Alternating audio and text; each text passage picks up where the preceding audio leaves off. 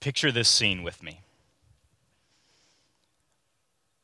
In the beginning was the Word.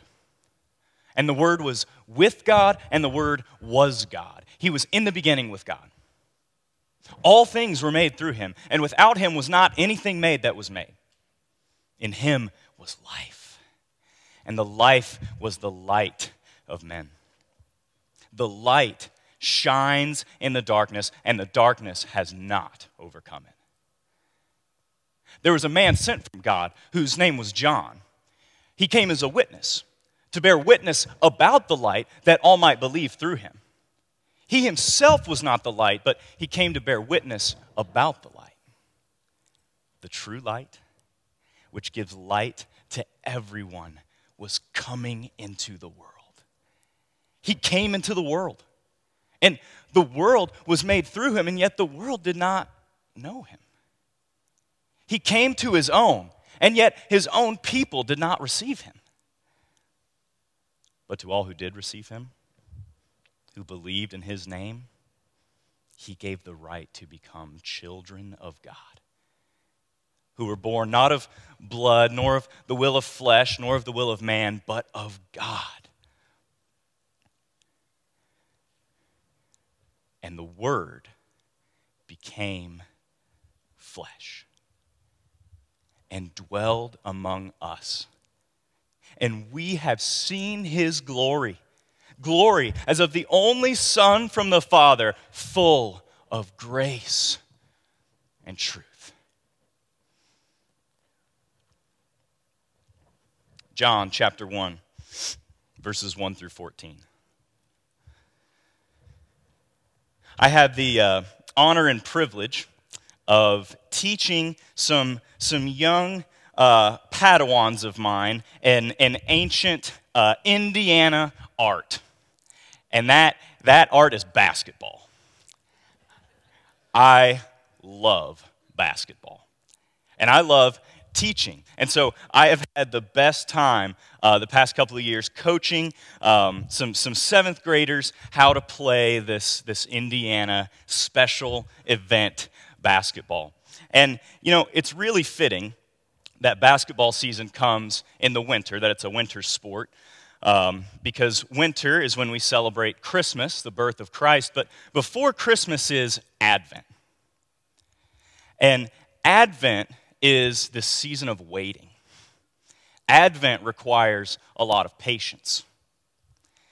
And whether you know anything about basketball or not, if you've ever worked with young people, you know that working with young people requires an immense amount of patience. I don't know if you have them of your own or if you've taught them or goodness, if you've seen them in a grocery store. It takes a lot of patience to work with young people. And those of you who do know basketball know that this is a complex art. This is a beautiful thing when it's done correctly. When it's done incorrectly, it just hurts me on the inside. I've got a picture that might show you a little bit of what I've been working through. So we're uh, on a Saturday morning. This is Eli, and Eli gave me uh, permission to share this picture. But it's a Saturday morning. We're at North Miami uh, Junior Senior High School at a tournament, and we get done with our first game. It was a win, which is really rare for us. So we were really excited. And I said, "Okay, guys, like we're gonna sit here. We're gonna put the phones away. We're gonna focus on the other guys. There's a lot that you can learn from watching this game. So so zoom in, and I'm talking to the guy next to me. Did you see that? That was a pick and roll. Oh, did you see that? He followed a shot. He got the rebound. That's what I want you to do. And then I get a tap on the shoulder. Coach, look, I made a little man. Awesome. Good job, Eli. It wouldn't be as bad if Eli wasn't uh, on our starting five. Like he's he's he's a solid player. Uh, it's just the attention deficit. Uh, but you know, it, it's fitting because Advent is all about patience. You know, Advent simply means coming. Advent is a word that means coming or arrival. And in the season of Advent, we are waiting for the coming of Christ, the Messiah, God's true King, our Savior, our liberator, our healer. And in this season of Advent, we, we wait. Open your Bibles to Matthew chapter 1. We'll be uh, reading from Matthew chapter 1, verses 18 through 23,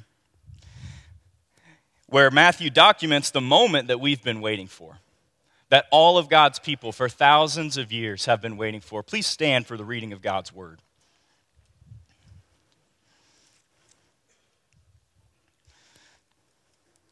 Matthew documents the, the birth of this Savior when uh, the Messiah entered the world. That birth could also be translated the, the Genesis, the beginning of the Messiah. Matthew is tracing his story all the way back to the beginning of God's story in Genesis, that this is the new beginning for God's people.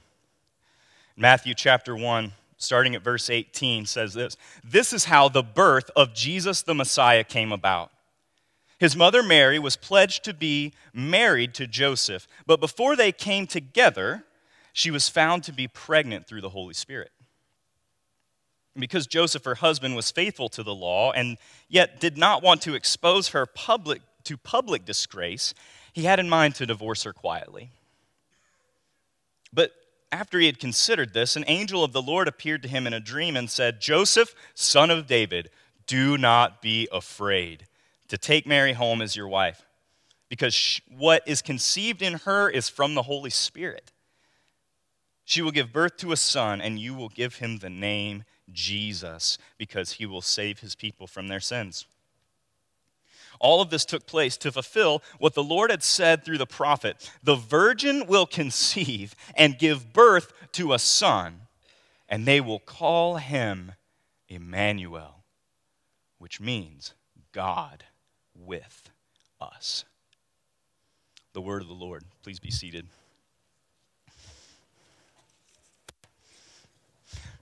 This is the moment we've been waiting for, for the coming of our Savior, for the coming of God with us.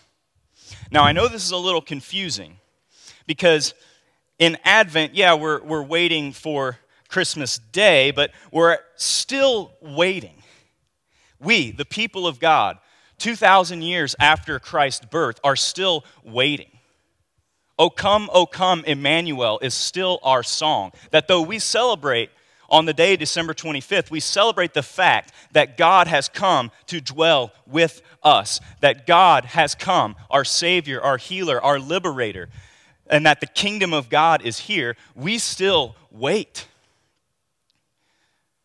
Because we know church, that Christ is coming again. That though Christmas time is an exciting time and it's a celebratory time, we know that there's still darkness here. We know that there's still work for God to do. And can I just tell you, friends, that He is not finished? Can you hear that this morning? That Jesus is not finished with you. Whatever your darkness is, Jesus is not finished loneliness, pain, anxiety. Jesus is not finished.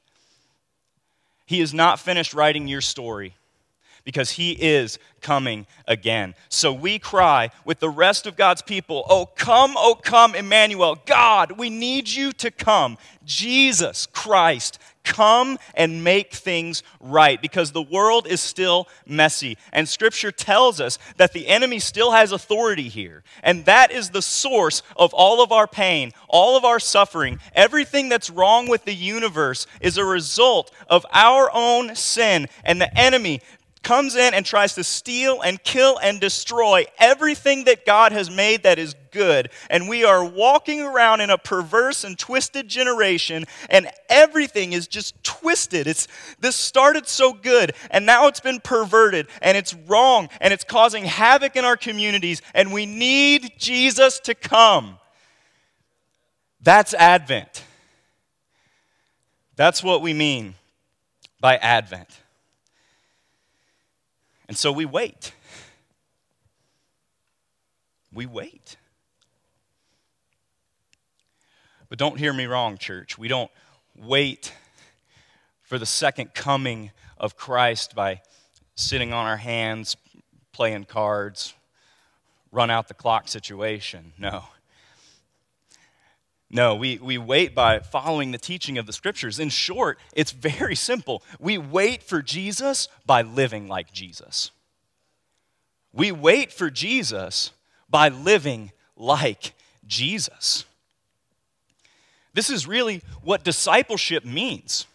And it's high time the church understand that discipleship means that we have learned from our apprentice, our master, our teacher, and we change whatever is in us that is different from him and we orient it towards him and we follow him with everything we have. That we don't just view Jesus' words as kind teachings that sound really like idealistic and, and too good to be true. No, we believe that in faith, through the indwelling of the Holy Spirit, our lives can change and we can become like him.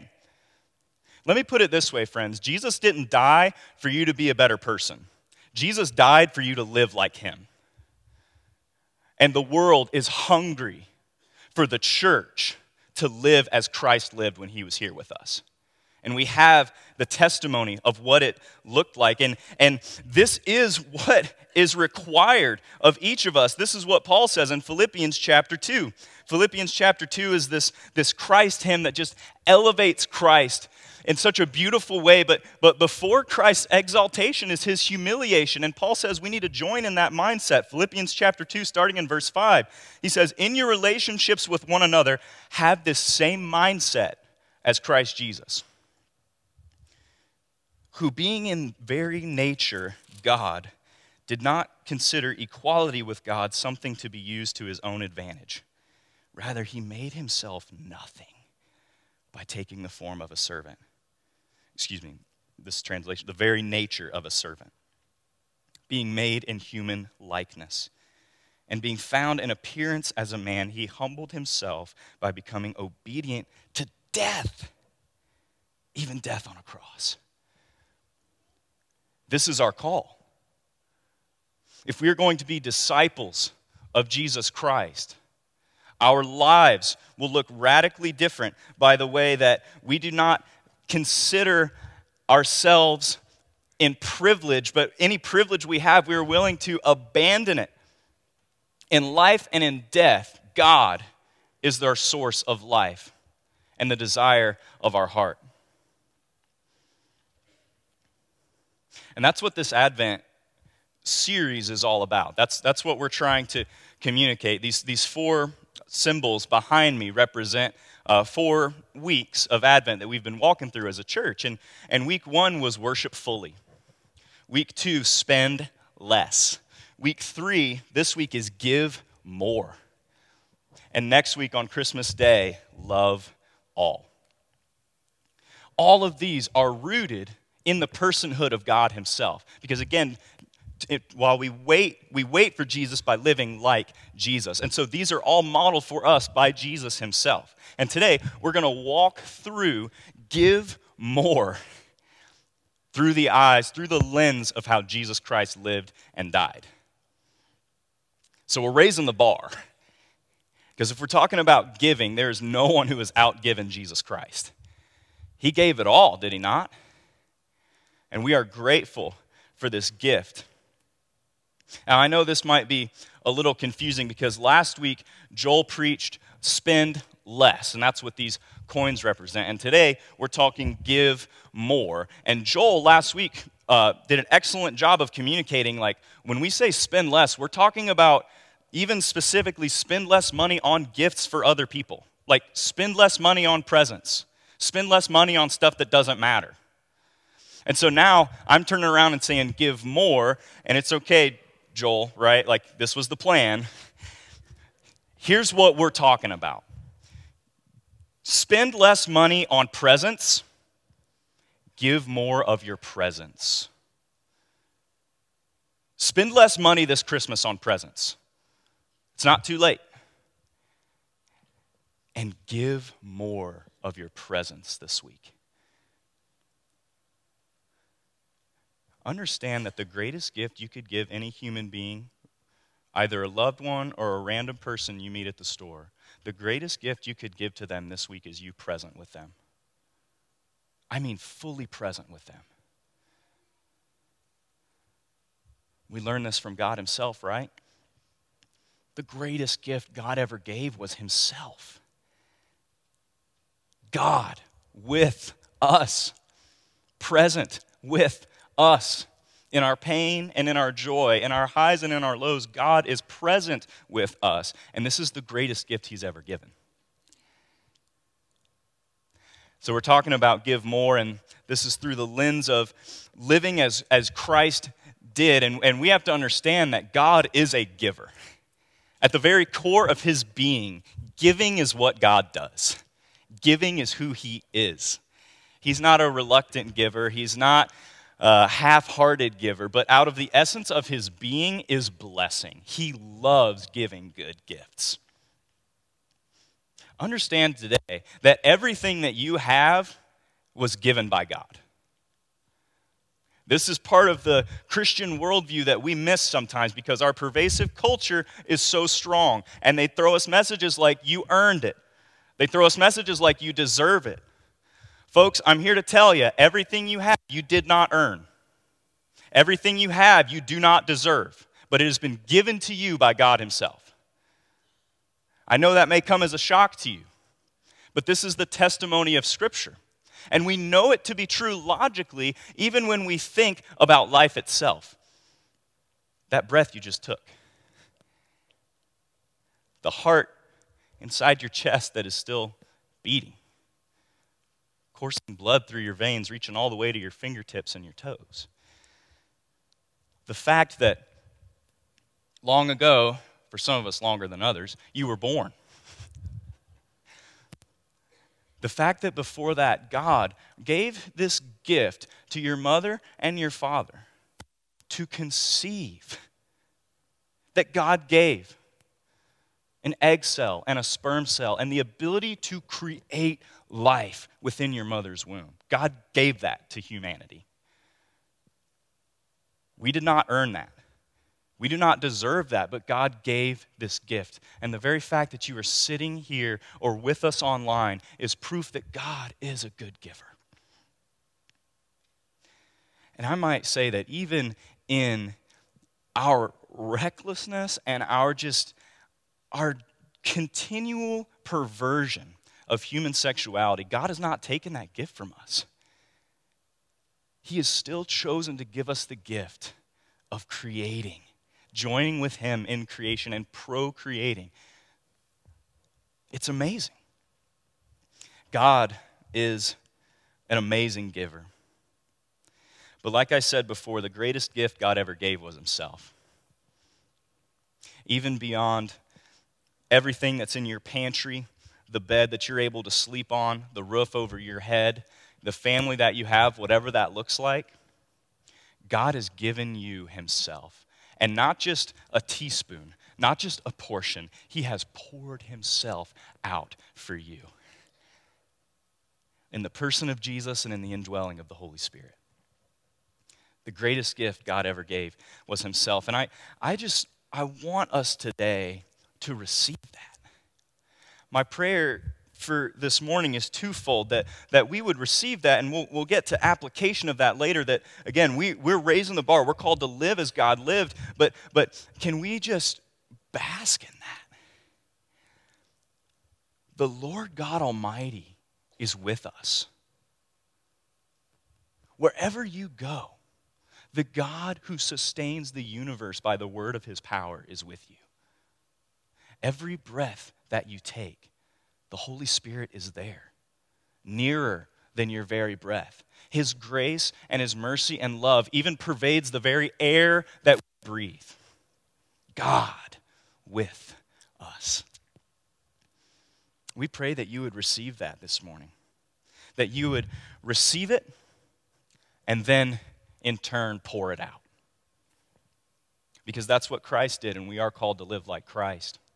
And so, for the next few minutes, I, I want to talk practically about what the incarnation looked like. The incarnation is the moment that God became flesh, that God came to be with us. And I, I want to look at some practical ways that it looked like when Jesus lived, when God became flesh, when God lived a human life just intersected in the midst of everyone else living their lives. And I want to see if there's anything that we can learn from that and put into practice this week that we have one more week until Christmas and, and it's not too late to give more. To give more. So, we're going to look at the four P's of the incarnation. The four P's of the incarnation. And to do this, we're going to stay in the Gospel of Matthew. And so, the first one we're going to look at is found in Matthew chapter 28. Matthew chapter 28, verses 18 through 20, is a very famous passage of Scripture, and it's, it's, it's our commission, it's, it's our marching orders. This is uh, what's often called the Great Commission. Um, Matthew 28, verses 18 through 20 says this this is after Christ's resurrection from the dead. Then Jesus came to them and said, All authority in heaven and on earth has been given to me. Therefore, go, make disciples of all nations, baptizing them in the name of the Father and the Son and the Holy Spirit, and teaching them to obey everything I've commanded you. Now, don't miss this part and surely I am with you always to the very end of the age. Matthew is uh, a brilliant writer, and he sets up this perfect uh, inclusio, it's called. It's like a bookends. At the beginning of Matthew, as we read earlier this morning, God with us, Emmanuel, at the birth of Christ. At the end of Matthew, at the end of Jesus' earthly reign, right before he ascended into heaven, what did he say? I am with you. Studiers of the Bible know that I am is God's eternal name, that He is the uncreated one, the ever existed one. When God revealed Himself first to the Israelites, it was through a burning bush. When Moses uh, walked up to it, he turned his head and was like, What is going on? And, and the Lord says, Take your shoes off, Moses. This is holy ground. He calls him to be a deliverer for Israel. And Moses says, Well, what is your name? And God says, I am.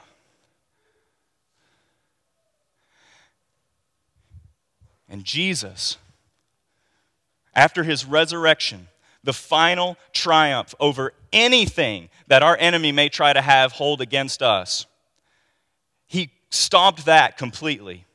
And he said, I am with you. The first P of the incarnation is presence itself. We've been talking about presence all day, but let us not miss the fact that Jesus Christ, I am the uncreated one, is present with us. And let's not miss the fact now on the application side that, as I said before, the greatest gift you could give to anyone is you present with them. Now, I mean fully present. Let me just cut to the chase and tell you what I mean. If there is a screen, you're not fully present. I, I hope you'll forgive me if you're watching online, and I'm, I'm glad you're with us. I'm glad you're with us. And I'm glad that we have the gifts of FaceTime. I'm glad that we have the gifts of the internet. I'm grateful to God for these things.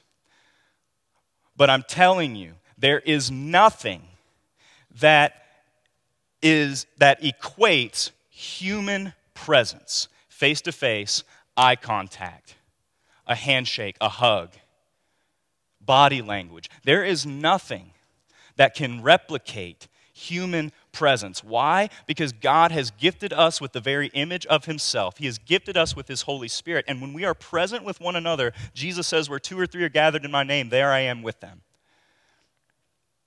That when we are truly present with another, something incredible happens. We're acting like Jesus.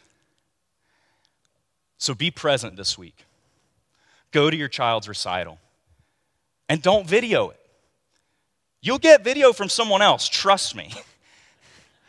Just watch. Just be there. Go to a basketball game. Go to that friend's Christmas party. Go to that not so much friend's Christmas party. Be present. Say hi to your parents. Say hi to the people you don't like. And if that's the same person, it's okay. Be present. Be present. The second P of the incarnation is proximity. Now we're getting to the, the meat and potatoes. Matthew chapter 8, verses 14 through 17. Listen to this Matthew chapter 8, if you're following along. This is in the midst of Jesus' ministry, the middle of the Gospel of Matthew. It says, When Jesus came into Peter's house, he saw Peter's mother in law lying in bed with a fever. And what did he do? He touched her hand, and the fever left her. She got up and began to wait on him. When evening came, many who were demon possessed were brought to him, and he drove out the spirits with a word, and he healed all the sick. This was to fulfill what was spoken through the prophet Isaiah. He took up our infirmities and bore our diseases. That's two Isaiah quotes in one day. It's a good day. Jesus totally broke the boundaries of what proximity means because in his culture, sickness, and certainly demon possession and sin are things that you avoid, not just morally, but spatially. We physically avoid these things. And Jesus does the unthinkable. And he walks up to Peter's mom and he touches her. It's elsewhere documented all throughout Scripture the touch of Jesus Christ. You got to be close to somebody to touch him. I'm not that close to you all. It requires proximity. And Jesus, time and time again, didn't just find himself, but intentionally placed himself in spaces of close proximity with people that no one else would get near the prostitutes, the tax collectors, the adulterers, the sick, the demon possessed. Jesus walked through his life intentionally to be in places of proximity with those who needed the very presence of God.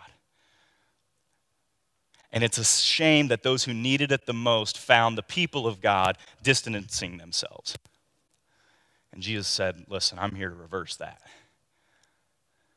Proximity. I have a question. Who in your life have you put distance between?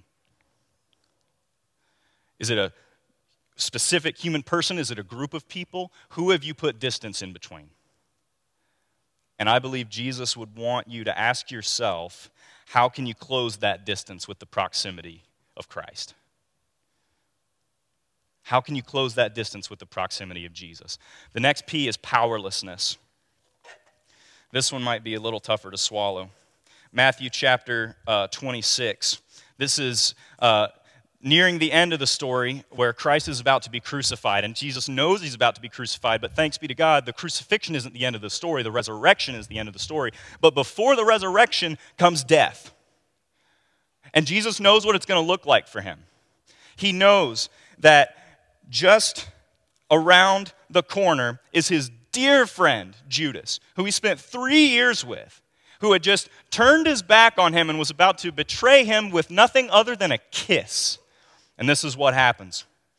In Matthew chapter 26, verse 48, it says, Now the betrayer had arranged a signal with them. The one I kiss is the man, arrest him. And listen to this two faced Judas. Going at once to him, Judas said, Greetings, Rabbi, and kissed him. Whew. Jesus replied, Do what you came for, friend. He still called him friend. Then the men stepped forward, seized Jesus, and arrested him. And with that, one of Jesus' companions reached for his sword, drew it out, and struck the servant of the high priest, cutting off his ear. Put your sword back in its place, Jesus said. For all who draw the sword will die by the sword. Do you think I cannot call on my Father? And he will at once put at my disposal more than 12 legions of angels. But how then would the scriptures be fulfilled that say it must happen in this way? Against all structures of every human civilization that tries to seize power and hold on to power and wield authority over others, Jesus Christ, the only one who actually had heavenly authority, did not draw his sword and chastised the one who did.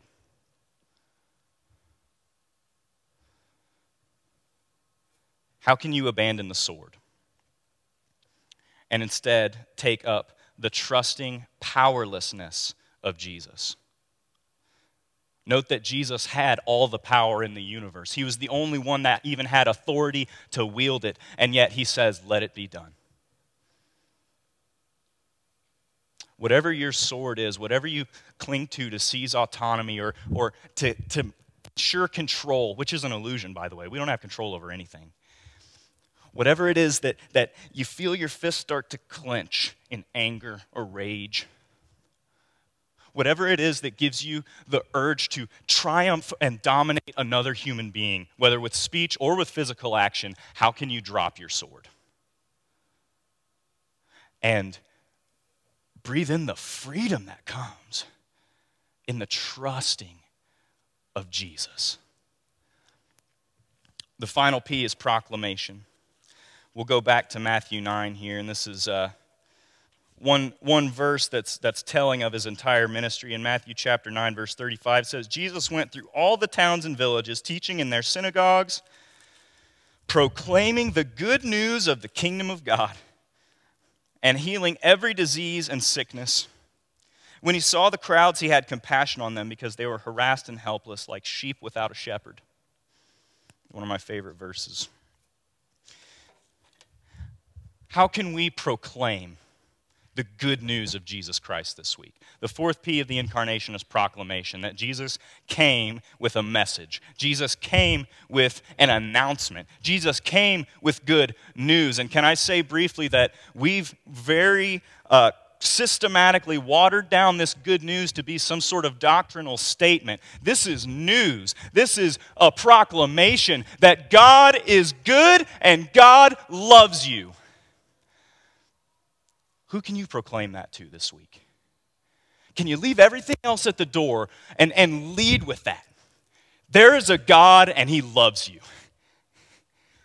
There is a supreme ruler of the universe and He loves you with a love unlike any other. That's good news. Who needs to hear good news? Would you pray with me? Jesus, I thank you for this good news. I thank you for loving us first. You tell us in, in 1 John that uh, we know love because you are love. And you tell us in Romans that we know love because you died for us long before we deserved it. We know that this entire universe is breathing your love. And I pray that today you would open our eyes, the church's eyes, to witness and experience your love. That we would receive it, that we would pour it out with others, that we would be present with those that others, that we would be in close proximity to those that we may not want to be around. That we would choose the way of Jesus, the way of powerlessness, and that we would proclaim that there is a God and He loves us. Thank you for this good news, Jesus. We love you so much. And we pray these things in your holy name. Amen.